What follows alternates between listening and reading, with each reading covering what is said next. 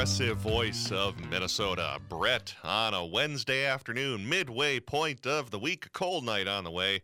Seven below is apparently what I said during that forecast.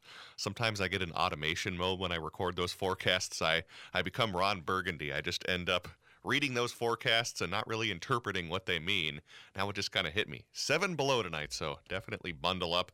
Then I'm hearing we're getting like four to eight inches of snow, or possibly even more of that, Friday night into Saturday, which should uh, definitely be fun. Patrick, I know you're doing some traveling Friday and Saturday, announcing some hockey games. That'll make your commute fun. I'm going all over the place. I'm announcing, a ho- or not announcing, working a hockey game, then streaming pro wrestling. So, Oh, I'm not looking forward to eight or so inches of snow coming up Friday into Saturday.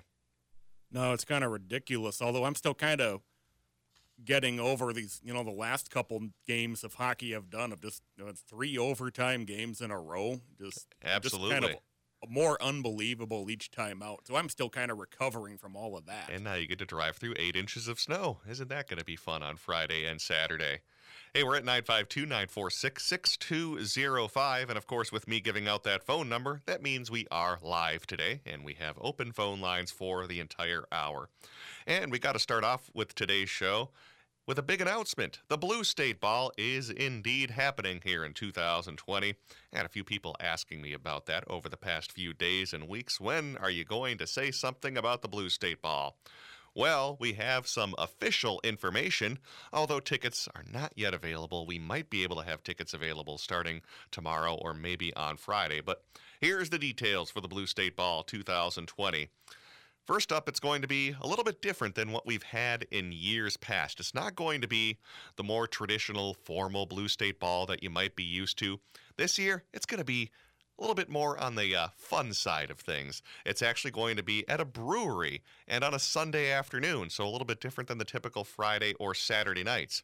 It is going to be on Sunday, February 23rd at Bauhaus Brew Labs in Minneapolis.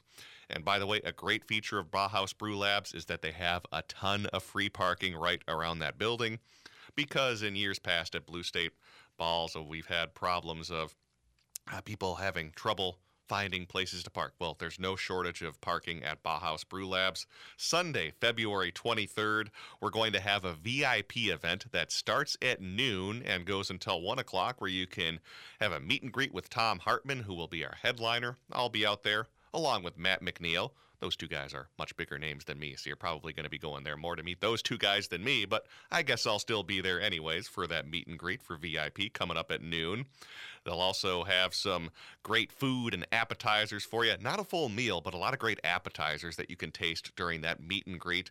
And then also included with your VIP ticket, which by the way will be $75, you'll also get a complimentary alcoholic beverage, or if you're not an alcohol drinker, you can also use that for a non alcoholic beverage. So that'll be the VIP event Sunday, February 23rd. It'll go from noon until 1. Then, general admission those tickets are $40, by the way.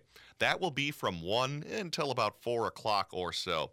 Now, what's important to note about general admission this year is that the doors will not open for that until 1 o'clock. So don't come too early because unfortunately we won't really have a place to put you.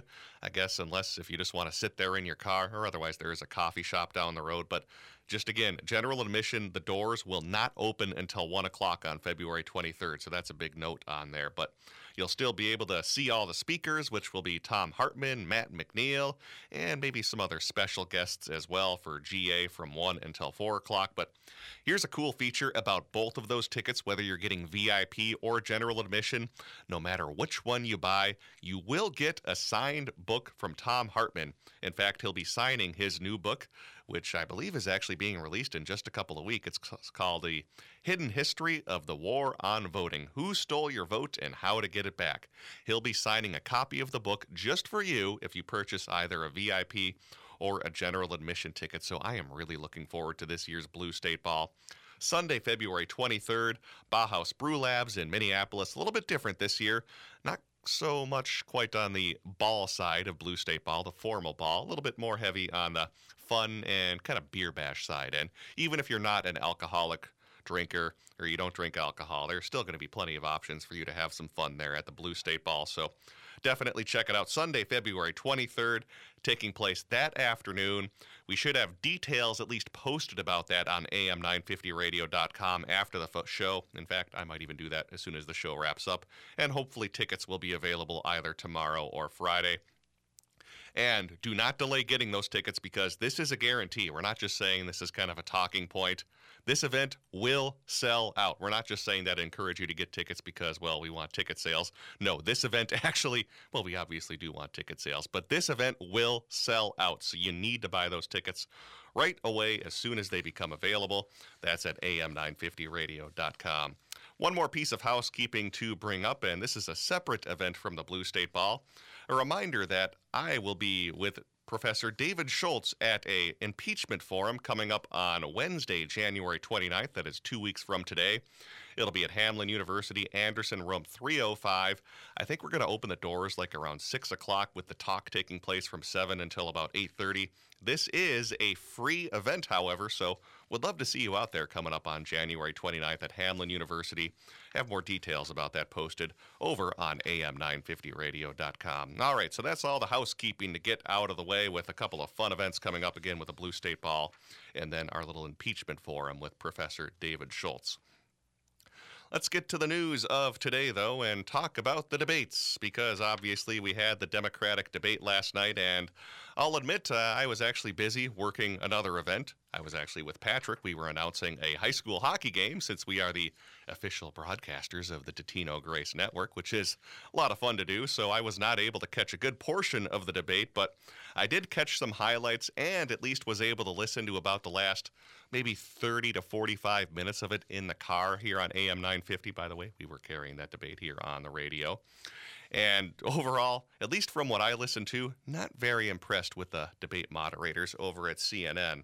Now, I'm not going to get into the whole thing about how they were criticizing Bernie. That, of course, is very true. And by the way, I'm not necessarily a Bernie Sanders guy myself, but yeah, the treatment of him was definitely a little bit off the wall. But I was more upset about the fact that basically they just asked terrible questions throughout the entire night, especially as I listened to that last half hour. It was basically just whoever the moderator was for CNN reading a Republican talking point and asking the Democratic candidate to refute that talking point. So, certainly not a whole lot of substance right there and very lazy journalism and very lazy debate moderating if you just basically read a talking point from the opposite party and then ask a candidate to respond to said talking point. I would always like to see this during a debate. Let's actually have a real debate where the moderator has a very minimal role. I would actually like to see just a conversation between the candidates. No moderator really involved. They just kind of start things off and maybe will interject if things get out of hand. I would think you would actually get candidates giving more genuine and maybe more off the cuff answers than kind of their pre rehearsed answers that they often give during debates. You would get candidates actually challenging each other and having a real discussion. And I don't think you would even run into the situation where one person might dominate the entire conversation and have the majority of the speaking time because if you're a candidate and you do end up doing that during a proposed like discussion or actual debate, if you end up actually dominating the time, I think that would actually make you look bad as a candidate. So I think uh, several of the politicians would actually be very aware of that. And I actually think you could get a real substantive discussion if you had a real debate with a very minimal role for the moderator although I don't think uh, either of the political parties would ever agree to that simply because, well, the chances of having a major gaffe would certainly increase if you had a very frank and kind of off the cuff discussion. We're at 952 946 6205. 952 946 6205. We're going to take an early break and come back, and I want to follow up on a discussion we had on Monday about this proposed educational amendment that would change the way that the Minnesota Constitution is written in regards to education, because Attorney General Keith Ellison actually chimed in on this and it sounds like he's actually kind of open to this idea. So we're going to expand a little bit more on this discussion about this new amendment to the Minnesota Constitution that's being proposed in regards to education, as well as some other news as well. As you are listening to the 4 o'clock show with Brett here on a Wednesday afternoon, we'll be back in a few minutes. As a family owned business, Standard Heating and Air Conditioning has been serving the Twin Cities since 1930 A new furnace or air conditioner from Standard Heating and Air can lower your monthly utility bills, administer more consistent temperatures, and even improve indoor air quality, making your home safer and healthier for the whole family. The average heating and cooling system lasts 15 to 20 years. So if yours is on its last legs, call Standard Heating and Air Conditioning. Learn more at standardheatingdeals.com. Standard Heating and Air Conditioning, the comfort you deserve. It's winter, it's cold, and you probably don't want to be outside. So cozy up inside with a new book from Next Chapter Booksellers, or get something to read on your next vacation. Next Chapter Booksellers is the largest independent, locally owned bookstore in St. Paul with a full range of books and subjects. Stop in and the friendly staff will help you find the perfect book. Located on Grand and Snelling in St. Paul and at nextchapterbooksellers.com. When you need legal assistance, let the Minnesota Lawyer and Referral Information Service help you find the right attorney. It's a new and enhanced program of the Hennepin and Ramsey County Bar Associations. They have professional, experienced referral counselors who can connect you to vetted attorneys practicing in employment, real estate, wills, taxes, and much more. Take the stress out of finding a lawyer. Call 612 752 6699 or go to mnlawyerreferral.org. The right call for the right lawyer. People love the warmth, charm, and great food at Milton's 36 and Douglas in Crystal. Tonight, try their vittles, vino, and beer. A full slab of baby back ribs grilled over mesquite charcoal. Juicy jerk chicken with Caribbean beans and rice. Grilled plank salmon and their famous shrimp and grits. Try a Milton's ribeye or the portobello mushroom and end your night with carrot cake, bananas foster, or rum cake. The perfect meal for a date or a casual get together. That's vittles, vino, and beer at Milton's 36 and Douglas in Crystal. Thom Hartmann here for All Energy Solar. One of the myths about solar is that you save more if you wait, but waiting to switch can actually cost you more. While tax rebates make solar affordable, those rebates are often limited and decrease over time.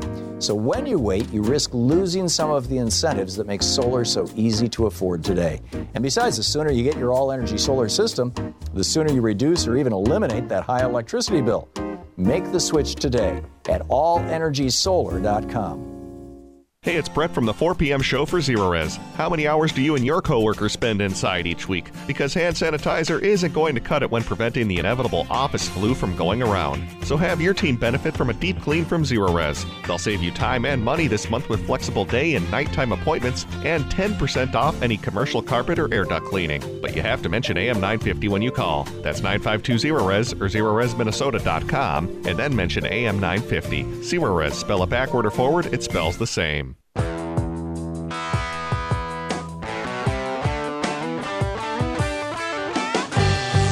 You're listening to AM 950, the progressive voice of Minnesota. It's the 4 o'clock show with Brett. Again, Blue State Ball coming up Sunday, February 23rd. We'll have details about that posted soon at am950radio.com with tickets hopefully available in the next few days. That'll be Sunday, February 23rd. Bauhaus Brew Labs in Minneapolis. Definitely looking forward to seeing everyone out at this year's Blue State Ball. So on Monday, we talked kind of extensively about this new proposed constitutional amendment from Justice Alan Page and also the president of the Minneapolis Federal Reserve Bank, uh, Neil Neel Kashkari, as one of the things that one of the intended consequences they had with this amendment that they would make to the Minnesota Constitution, and at least reading through the language, it doesn't appear to be a big change. But one of the things that they actually brought up, and this is Page and Kashkari both talking about this, is the idea that basically if your student is attending a public school that is failing, well, then you have the right to actually sue that public school which, as we brought up for a number of reasons, is a bad idea. The biggest one, of course, is that it's really only going to be benefiting students who have parents that can actually afford to hire an attorney to actually sue a school district. And then one of the other arguments that we were hearing against this proposed amendment came from Education Minnesota. And I think as this one, as I read through it, is a little bit more with the slippery slope argument. They talked about a concern for possibly having this lead to vouchers. Now, again, going back to the actual amendment written by Page and Kashkari, it doesn't say anything specific about vouchers for private schools, but it's more along the lines of it being the slippery slope. And I think it kind of falls along the idea that basically, if you have a student who successfully sues their public school because it's so called failing, that would open the door for them to then use funding to actually enroll in another school, which could possibly be a private school. So I think that's kind of where Education Minnesota is going in terms of their opposition to this proposed constitutional amendment, more kind of the slippery slope idea. But in the news today regarding this amendment is something that kind of surprised me. Keith Ellison, who is obviously known as one of the most progressive Minnesota politicians in the entire state, kind of came out as being lukewarm to maybe even supportive of this Page Kashkari amendment. He said actually today, as he is quoted, as uh, his exact quote was I've been fighting for children my whole life. Times have changed since Minnesota's Education Clause was drafted in 1857. The amendment opens an important discussion about quality schools and placing all Minnesota children first. This is a bold step that's long overdue, and I applaud Justice Page and President Kashkari on their proposal and look forward to joining them in continuing a conversation as the proposal further evolves. So, not necessarily a full endorsement of this proposed amendment, but definitely is kind of lukewarm to this and I'm not sure exactly what to think about that. I was actually kind of surprised that Ellison was somewhat favorable towards this amendment, being that a lot of progressives have actually been pushing back against this Page Kashkari amendment.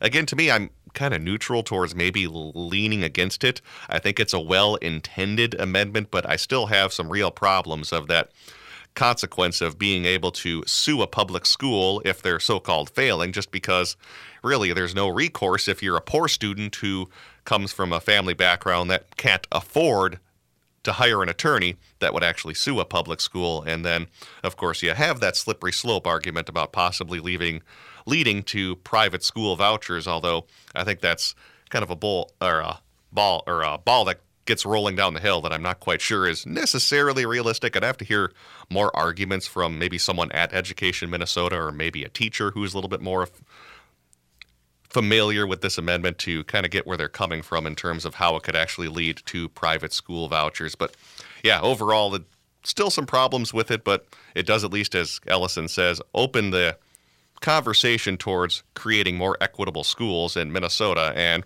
overall, the best way to do that is just have statewide funding for public schools because right now, even though public schools in Minnesota do get a portion of their funding from the state, they still largely have to focus on operating levies and local property taxes. And of course, that generally favors wealthy suburban schools who can afford to raise property taxes and can afford to have school referendums when you have a tax base that can actually afford to do that.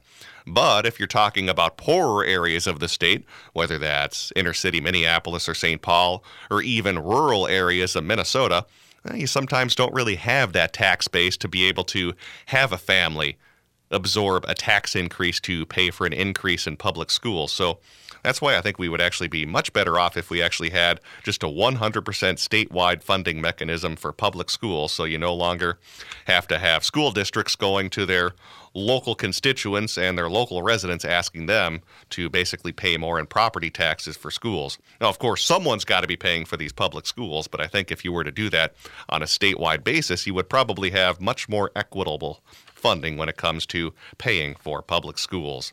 952 946 6205, 952 946 6205. So, also in the news today is, of course, uh, if you remember the refugee situation we had back in uh, Beltrami County from a couple of days ago. Well, we have kind of an update on this as the Pioneer Press is reporting about how many counties accept a number of refugees. How many counties accept refugees? Ramsey County actually accepts 71% of all refugees who apply to come to Minnesota. Hennepin County only is 12, which kind of surprised me. I would think Hennepin County would actually be much higher in terms of the percentage of refugees that actually enter the state of Minnesota. The rest of the counties, though, all in the single digits, and as was previously noted, Beltrami County did not accept a single refugee, I think, over the past three or maybe it was four years, but basically no refugees whatsoever in Beltrami County. So, why we're talking about this? Well, there was actually a tweet I kind of noticed just today as I was following my uh, Twitter feed for the station and came across a tweet from a guy named Sam Fedek, who is a former operative for the DFL and also the Mark Dayton administration. And he was a little unhappy with some recent comments by Governor Tim Walz when it comes to actually accepting refugees in certain counties because Governor Walz was asked about the idea that, well, could we actually withhold local government assistance funding to specific counties that decide not to accept refugees? Basically, the idea would be is that you would punish counties that don't accept refugees by not giving them their local government aid. Well, Governor Tim Walz actually came out against that idea and said we basically, well, shouldn't punish counties that do that because they are needy, needy citizens who actually need public assistance. So that was one of the arguments Governor Walz made against actually punishing local governments for deciding not to accept refugees. Well, the guy I was looking at on Twitter, Sam Fedek, was not happy about that because he thinks we actually should. And he actually took some language from Governor Mark Dayton back in 2015, where Dayton said, quote, this is Minnesota, and you have every right to be here. And anybody who cannot accept your right to be here, and this is Minnesota, should find another state. So I'm a little mixed on this because obviously it's not good to have counties ban refugees, even when they don't even accept refugees, which was the case with Beltrami County, where they have not accepted a refugee in like three or four years. But I also would think that would hurt a lot of very vulnerable citizens that live in poor areas of the state, especially a place like Beltrami County, where you do have a number of people who do rely on public assistance since it's not, well, the wealthiest county in the state of Minnesota. And ultimately, one of the reasons why I'm kind of against the idea of withholding aid and so called punishing counties who decide not to accept refugees is that, well, it kind of reminds me of preemption, if you happen to remember that term. Do you remember what preemption is? This is basically the idea that the state legislature can go and override a law that's passed in a local city. The best example would be was that Minneapolis and St. Paul, of course, have a $15 minimum wage that was passed within their cities. Well, there was actually a proposal by Minnesota Republicans in the state legislature to have the state step in and actually override the actions of Minneapolis and St. Paul and say, no, you actually have to use the state minimum wage. That's essentially what preemption is, which, of course, is completely ironic that you have Republicans doing that since you often hear them make arguments about needing local control for their cities. We need local control. We don't need the big bad central government coming in and telling us what to do. Except in the case of the minimum wage, where they actually did want the big bad government coming into Minneapolis and St. Paul and telling them that you cannot have a $15 minimum wage. So that's preemption. And I'm kind of sorry to say it, but I would think actually cutting off local government assistance to counties like Beltrami or others that decide not to accept refugees well, that kind of reminds me a lot of preemption that we saw back in 2017 and 2018 when Republicans were threatening to do that to cities like Minneapolis and St. Paul. So, Love to have your thoughts on that. What do you think? Should we actually withhold government aid to counties who decide not to accept refugees? Should we actually be in the position of having the state legislature punish those counties? Give us a call, 952 946 6205. Got some more stories to cover, including a bill out of New Jersey that would actually promise people who are laid off severance pay no matter their situation. And then also news about the Olympics. In essence, banning free speech. We're going to talk about that all coming up in the second half of the show. But first, let's get to our 2020 talks from Public News Service. Welcome to 2020 Talks, where we track the 2020 election process from the studios of KHOI in the heart of Iowa. I think the best way to talk about who can win is by looking at people's winning record. So, can a woman beat Donald Trump? Look at the men on this stage. Collectively, they have lost 10 elections. The only people on this stage who have won every single election that they've been in are the women. Elizabeth Warren and Bernie Sanders agreed at last night's CNN Des Moines Register Democratic debate that a woman can win the presidency, though they disagree about what was said during a private meeting in 2018. Hillary Clinton won the popular vote by 3 million votes. How could anybody in a million years not believe that a woman could become president of the United States? Six candidates took last night's stage in Des Moines Elizabeth Warren, Joe Biden, Bernie Sanders, Amy Klobuchar, Pete Buttigieg, and Tom Steyer. Civilly, candidates discussed healthcare, education, childcare, and whether to pass the new NAFTA, an important issue in the Hawkeye state with billions in exports depending on its approval. Sanders opposes the new trade deal. Every major environmental organization has said no to this new trade agreement because it does not even have the phrase climate change in it. And so does Tom Steyer, who's made climate change his top priority, but also had to confront his history with coal, oil, and gas. Over 10 years ago, I realized that there was something going on that had to do with fossil fuels that we had to change. So I divested from fossil fuels. I took the giving pledge to give most of my money away while I'm alive. And for 12 years, I've been fighting cl- the climate crisis. When challenged about his support among black voters, Pete Buttigieg listed some of the African American politicians who've endorsed him, including Mayor Quentin Hart of Waterloo, Iowa, where one of the state's largest black populations resides. The black voters who know me best are supporting me. It's why I have the most support in South Bend. It's why, among elected black officials in my community who have gotten into this race, by far most of them are supporting me. Responding to a question about supporters who fear Warren might alienate swing voters, she pushed a message of unity. Two of my three brothers are Republicans. And sure, there are a lot of things we disagree on, and we can take to our corners and do the dem- Democratic Republican talking points. But the truth is, there's a whole lot we agree on. But right out of the gate, as expected, was Iran and national security. Biden and Sanders had a lengthy back and forth on the war in Iraq, and Buttigieg put forth the need for 21st century foreign policy. Here's what Klobuchar had to say Donald Trump is taking us pell mell toward another war. We have a very important resolution. We just found out today that four Republicans are joining Democrats to go to him and say, you must have an authorization of military force if you're going to go to war with Iran. From Pacifica Network and Public News Service, I'm Lily Bohlke. Thanks for listening at pacificanetwork.org and publicnewsservice.org. I'm Nick Slavik, proprietor of the Nick Slavik Painting and Restoration Company. I speak nationally and internationally on the subjects of entrepreneurship, trades reform, apprenticeship, craftsmanship, and coatings science. I've created a rigorous apprenticeship program where I find, train, inspire, and mentor young people in my craft. The result is an ultra professional crew of craftspeople that cares about their work and your project. We're not like other contractors. Visit nickslavik.com. That's nickslavik.com to learn more. Next time on Philosophy Talk, comedy and the culture wars. Comedy these days can get pretty offensive, especially when it comes to race, gender, and religion. I agree. And that's why comedy like that should be shunned, boycotted, maybe even banned. No way. Laughing at each other can actually help us to live together. Is that some kind of joke? Comedy and the culture wars. Next time on Philosophy Talk. Philosophy Talk, every Sunday at 8 a.m. and again at 2 p.m. on AM 950.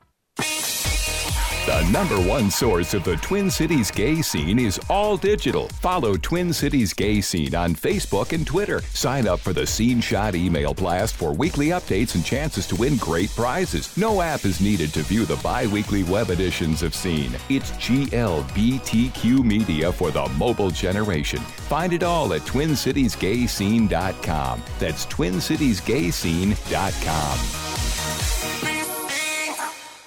AM 950 weather, I'm Patrick Lilia. Clearing overnight with lows around 7 below, wind chills down to 19 below. Tomorrow sunny, high near 5 above, wind chills around 19 below. And tomorrow night, increasing clouds, temperatures around 8 above. Don't miss the Home Improvement and Design Expo this Saturday at Canterbury Park in Shakopee. See up to 150 home improvement experts. The Home Improvement and Design Expo this Saturday only at Canterbury Park. It's the smart place to start your home improvement project. See it all at expoguys.com. That's expoguys.com.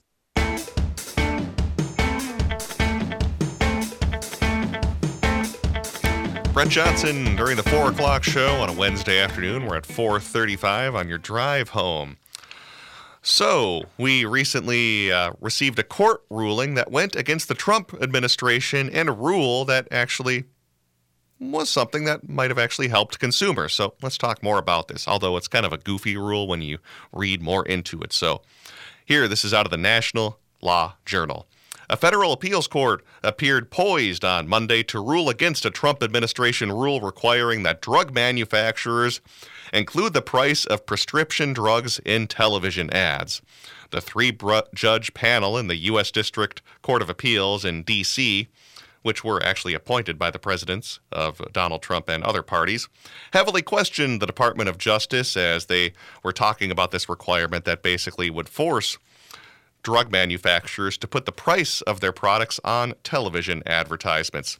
So, what I kind find kind of funny about this is that this proposal was actually marketed as a way to, well, lower prescription drug prices, which doesn't really work at all if you think about that because, yeah, what good does it know to actually know how much your drug actually costs in a TV ad? Because, well, probably need the drug if you are having some sort of illness or you have some sort of ailment. Knowing the price doesn't really do a whole lot of good in terms of telling you whether you can actually be able to pay for that dr- drug or not. For instance, I have access to buying, give me an expensive sports car, but if you're just telling me how much it is and disclosing that, well, it doesn't really do a whole lot in terms of actually helping me afford to pay for that sports car. And it's kind of that same idea with this thing where you would be able to force drug manufacturers to put their prices in television ads. Yeah, it would be more transparency, but what would it actually do to force them to lower their drug prices? Not a whole lot, especially when, well, several of those drugs basically function as a monopoly. And by the way, healthcare really is not a competition industry in the first place because, for instance, if you go to the emergency room, you're not exactly asking for a quote and then saying, oh, well, I guess I'll go somewhere else because your price is too high. Not exactly how that works, but at least it was something, I guess, but likely to be struck down anyways. Kind of one of those things that at least would allow the Trump administration to show, hey, we're trying to fight the high price of drugs, but ultimately doesn't really do a whole lot just by disclosing the prices of drugs. Also, want to bring something up with Quinn Nystrom, who, of course, is a friend of AM 950 and also running in the 8th Congressional District. So she, she tweeted something out that is probably something that a lot of people with insulin have faced before in their lifetime. So here's what she tweeted Yesterday, my insulin pump broke. I need this to live. Today, well, turns out it's going to be $1,500 in medical bills. And in order to try to get that new pump, along with that $1,500 that she needs to actually pay, well, it would require four medical calls, five forms to sign, and then basically stay spending two hours of hold on the phone and also a minimum of a two week wait period before she could actually get her new one. And that right there is basically the healthcare industry here in our country. Completely wrong, and I think that's a big reason why she is actually, well, running for Congress there in the 8th District. But that's unbelievable that basically, yeah, if you have your insulin pump break, you're kind of out of luck. It costs several hundred dollars, if not thousands of dollars, to replace. Then you have to spend a whole bunch of time on the phone, including in Quinn's case, two hours on hold. And then you got to wait two weeks to actually, well, get your new pump and then also uh, sign a bunch of medical forms as well. Sounds like a lot of red tape, which is certainly an argument we sometimes get against ideas like uh, Medicare for all or even just expanding a public option. And by the way, just expanding on this a little bit more as well, if you notice what happened in Quinn's situation, that wouldn't be very helpful in an emergency to actually have to sit there and wait two weeks to actually get your new insulin pump. And that kind of goes to the same idea with this Minnesota GOP bill that tries to do with emergency insulin funding, where basically, yes, it does provide insulin funding for people who are low income, but it basically makes you plan for doing that. You basically have to be verified that you reach those income requirements, I believe. And then, yeah, you actually can't get access to that money right away, which doesn't do you a whole lot of good if you're in an emergency situation. So, I would say that Republican bill, which we'll probably see come up during the next legislative session, does provide insulin funding, but definitely not emergency insulin funding, with emergency being the key word there when it comes to insulin. So, yeah, it's kind of a depressing tweet we saw there from Quinn Nystrom, but certainly the reality of the situation. And people who are probably even lower income are running into uh, much tougher scenarios than what Quinn experienced the other day. Also, in terms of health news, this is unrelated to really politics or insulin funding or anything like this, but I just kind of found this funny as it was actually written by Susan Perry over in MinnPost. So, you often hear that the normal body temperature in a human is supposed to be 98.6 degrees. Well, guess what? Turns out we were wrong that entire time because apparently, since about the 19th century, our normal body temperature has been dropping for decades and decades. Actually, turns out the normal body temperature a human should have is 97.9. So apparently, your mom was wrong all those times when she was telling you to get that temperature to 98.6 when you were six. So apparently, 97.9 is the actual temperature we need in the human body since that's been going down, I believe, since the late 19th century. Again, that was written by Susan Perry over in MinnPost. Let's go to the phone lines and talk to Mark in Fridley. Hey there, Mark. What's on your mind today? Geez, you can't even trust your mom anymore. Exactly. well, speaking of not being able to, there's trust, a lot of people you can't trust, especially in the political world. Well, uh, in in the media, and that night, too, yes. Th- that debate is the number one example for why the League of Women Voters should take it over, and it should not be WrestleMania. Mm-hmm. Um, you know that was insane. But we can talk about that later, and we can talk about you know the the, the Sanders and Elizabeth Warren issue and what really happened. But I want to make two points. Last night there wasn't very much talk at all about Saudi Arabia, and what the media failed to report to people was the manifesto of the Saudi uh, pilot that was in the country, and subsequently, uh, you know, 21 other Saudi military people were kicked out of the country for various issues dealing with anti-American sentiments, aggressive anti-American sentiments, and also pedophilia. But I want to talk about what this guy's manifesto was and why this was ignored last night. Because what the media hasn't told you is that this is his actual manifesto before his attack on American uh, uh, soldiers on American soil in Pensacola, Florida. He wrote, Oh, American people, I'm not against you for just being American. I don't hate you because you're freedoms. I hate you because every day you are supporting and funding and committing crimes not only against Muslims, but also humanity. I'm against evil. And America as a whole has turned into a nation of evil. What I see from America is the supporting of Israel, which is the invasion and the invasion of our Muslim countries. And he said, We will not be safe until American troops get out of our lands. Subsequently, as a search by the Department of Homeland Security and the U.S. Intelligence Committee, uh, they removed 21 additional military soldiers from Saudi Arabia from military bases for expressing the same sentiments. And of the 21, 17 had child pornography on their computers. Oof. In a, in associate, and, and that's something the media did not talk about. So you know, this gets back to why they don't like us and what the threats are, um, and why we aren't talking about this. And then yesterday, if you happen to notice the Star Tribune on page three of the A section, so as soon as you opened the newspaper, there was a full page ad for a book called Dark Agenda The War to Destroy Christian America by David Horowitz. Now, I'm going to try to talk to people at the Beth El Synagogue tomorrow about what their feelings were about this. Because what people need to know is that Jewish people led the blue wave, giving Democrats 80% of their votes. And of a lot of, of civic, civil rights, human rights organizations, uh, people of the Jewish faith have an extremely high level of participation historically in the labor movement, in the human rights movement, in the civil rights movement. So this is what it, and if you missed it, it was in yesterday's Star Tribune A3, a full page ad. And it talked about the anti God, anti religious left, how Barack Obama became the hero of anti God, anti religious left. If you want to look that up, it's chapter 10, page 75. And it, and it talks about basically progressives, Democrats, and liberals are anti Christian. And Judeo Christian values are the root of American society and success. And that. This sounds like one heck of a read. well, it, it, to me, this is hate speech, a full page oh, sure. ad mm-hmm. of hate speech, and the Star Tribune needs to be held to account. And I'm interested in what people that I, you know, and I've dealt with a lot of people of the Jewish faith at uh, peace rallies and war events, and in support of Palestinians and the Palestinian cause. Our battle isn't with people of the Jewish faith or people from Israel. It's the Israeli government.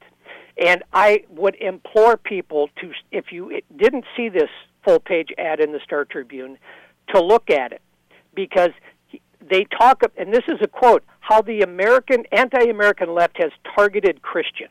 Wow. And I don't think that that's happening. And if you think that God is on your side, mm-hmm. and we look at, and again, the Star Tribune needs to be held account. People need to see this.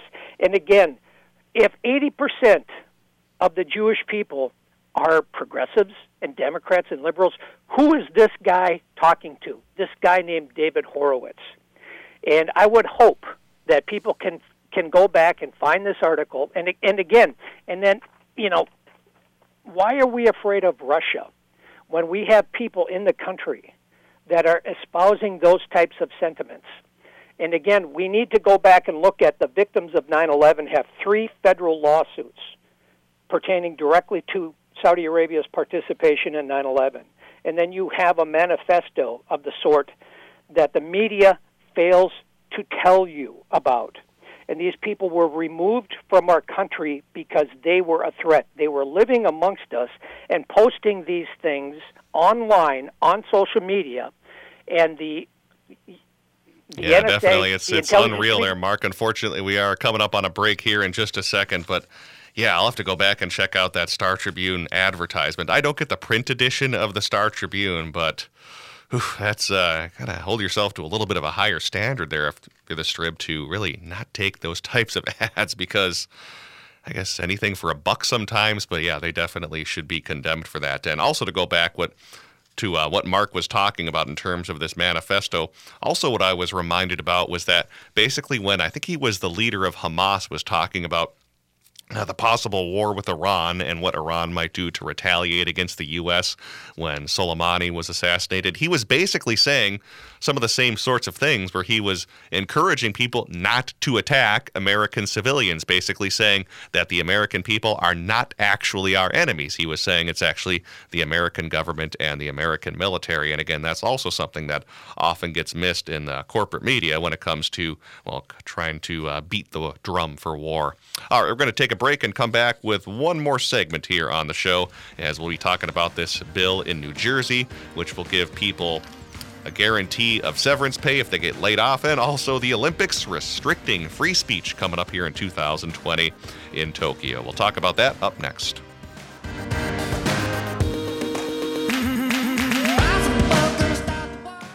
Minnesota's appliance specialists are ready. We've competed and earned your business for over 70 years, and 2020 is going to be our best year ever. We're offering guaranteed savings on the world's top rated appliances. We love helping you find just the right appliances and watching you smile as the savings add up. Then Warner Stellian's delivery specialists make the hard work look easy with fast free delivery, basic installation, and free haul away. Now through January 22nd, take advantage of 18 months interest free financing. You'll love your new appliances and Warner Stellian.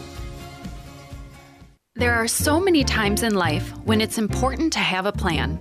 I'm attorney Rachel Schromen, and I can tell you from experience that so much pain can be prevented with an estate plan or an arrangement for long term care costs. I work with families with many different dynamics and budgets, and my goal is always to give them peace of mind while helping them protect their legacy. Learn more about me at schromenlaw.com. That's S C H R O M E N law.com. Thom Hartmann here, letting you know how you can go solar with all energy solar, even way up north in Minnesota. Lots of people ask them, isn't Minnesota too cloudy for solar? No. The truth? For one thing, Minneapolis gets nearly as much sun each year as Houston, Texas.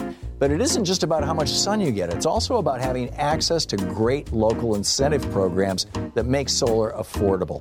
Learn what your options are to save with solar and visit allenergysolar.com today. Donald Trump was impeached. So what happens next? Join Professor David Schultz and me, Brett Johnson, at Hamline University on Wednesday, January 29th at 6 p.m. This will be a free event as we'll talk about the Senate trial, strategy from both Democrats and Republicans, and how it'll impact the 2020 elections. We'll also take your questions throughout the night. That's our free impeachment forum with David Schultz and me, Brett Johnson, on Wednesday, January 29th at 6 p.m. at Hamline University, Anderson Room 305. More details at am950radio.com. What kind of a jackass would let an animal pick their insurance? Did you really think a lizard could save you money on car insurance? Would you let a duck pick your health policy? Insurance can be a zoo, but this is ridiculous. What you really need is an insurance agent that isn't looking out for the insurance companies. You need Cheryl at Array, an independent agent with 30 years experience looking for the best rate possible. Quit monkeying around and call 763-504-3067. That's 763-504-3067 for Cheryl at Array, representing you, not the insurance companies. Don't be surprised if you hear your name when you walk into St. Paul Corner Drug. Our experienced staff make getting to know you their top priority. Developing a trusting relationship with our patients is the first step in providing personalized care that achieves the best outcomes possible. Make certain all your providers know who you are and what your needs are. It is a vital step in your well being. Stop by St. Paul Corner Drug today to start a relationship with a staff that cares. St. Paul Corner Drug, pharmacy the way it should be.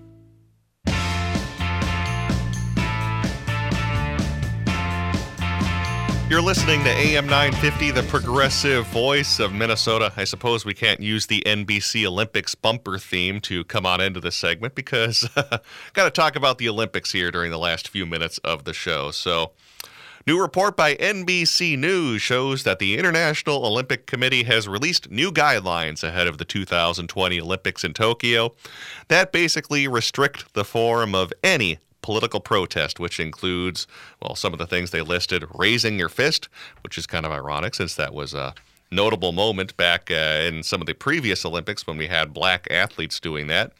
So you cannot raise your fist. You're also not allowed to kneel. And you're also not allowed to do, well, a whole bunch of other things. Either way, basically, the Olympics saying, yeah, free speech, eh, not so much a thing at the 2020 Tokyo Games. And overall just kind of silly in the first place because no matter the way you try to spin the Olympics, it always becomes a political event. It's been that way forever and ever, especially when you go back and look at the days when we had the U.S. competing for the so competing with the Soviet Union for the medal counts, and obviously it's continued to be a political event over the years, but. Well, they're trying to basically now just get rid of free speech whatsoever. So not that I'll necessarily be watching the Olympics. I've kind of found it boring over the past few years, so I'm not a big fan of watching that, anyways. All right, also, here's something that Minnesota should be doing actually taking a cue from New Jersey, of all places. So, very happy about this that on Monday, the New Jersey legislature passed a bill that basically guarantees severance pay from for anyone who gets laid off from their job.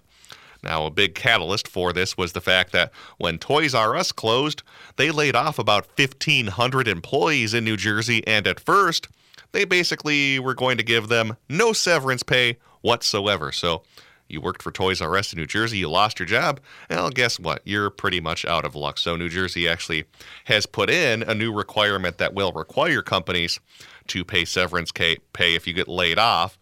Uh, it's kind of a weird worded way that they do it. I'm trying to follow exactly what it means, but basically it says for every hour you work, you get a week's worth of lost wages, which I guess would that mean if you work 40 hours a week, do you get 40 weeks of severance pay? Because that actually wouldn't be a bad deal. In fact, that would probably be almost a little overly generous. So I have to look more into that, but definitely glad they passed that idea in New Jersey. Maybe we get something similar to that here in the state of Minnesota. All right, one more note. Again, the Blue State Ball coming up Sunday, February 23rd. That's going to be at Bauhaus Brew Labs in Minneapolis. It'll be an afternoon event, which is a change from what we've typically had in years past for the Blue State Ball.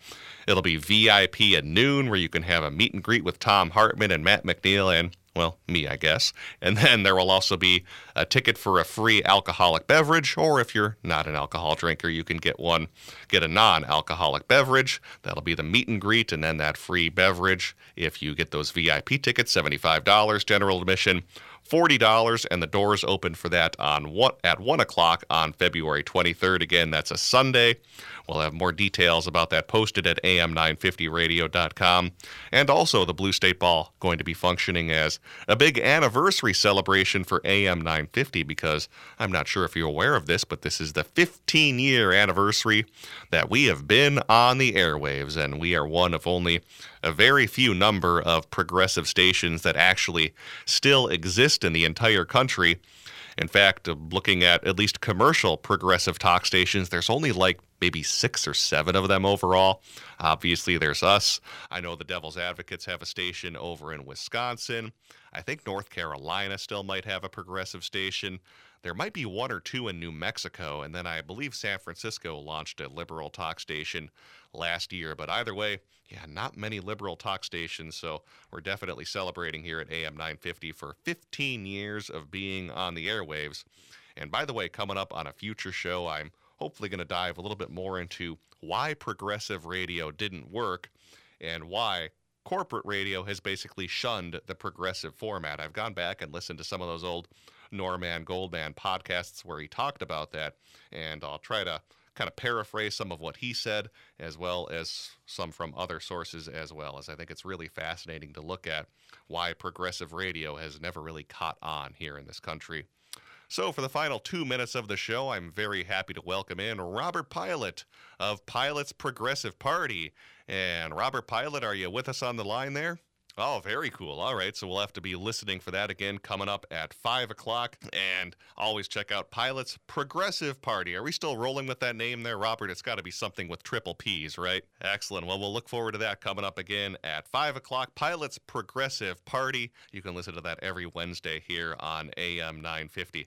Hey, by the way, got a note from one of my friends who's listening saying the Olympics are not required to uphold free speech since it's not a public space. Obviously, yeah, that is correct, being that it is a private event, but definitely not a good look for them when you're basically well, banning people from being able to express their opinions. But yeah, absolutely, it is their choice to be able to do that.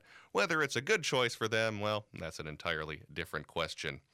Okay, that's all the time we have for the program today. And again, hope to see you on January 29th when I'll be having that event with Professor David Schultz. January 29th, that'll be at Hamline University. We also have details about that at am950radio.com. And we'll have Blue State Ball information also posted on am950radio.com as well. So lots of different opportunities to catch us. Stay tuned. We got Pro- Pilot's Progressive Party coming up next.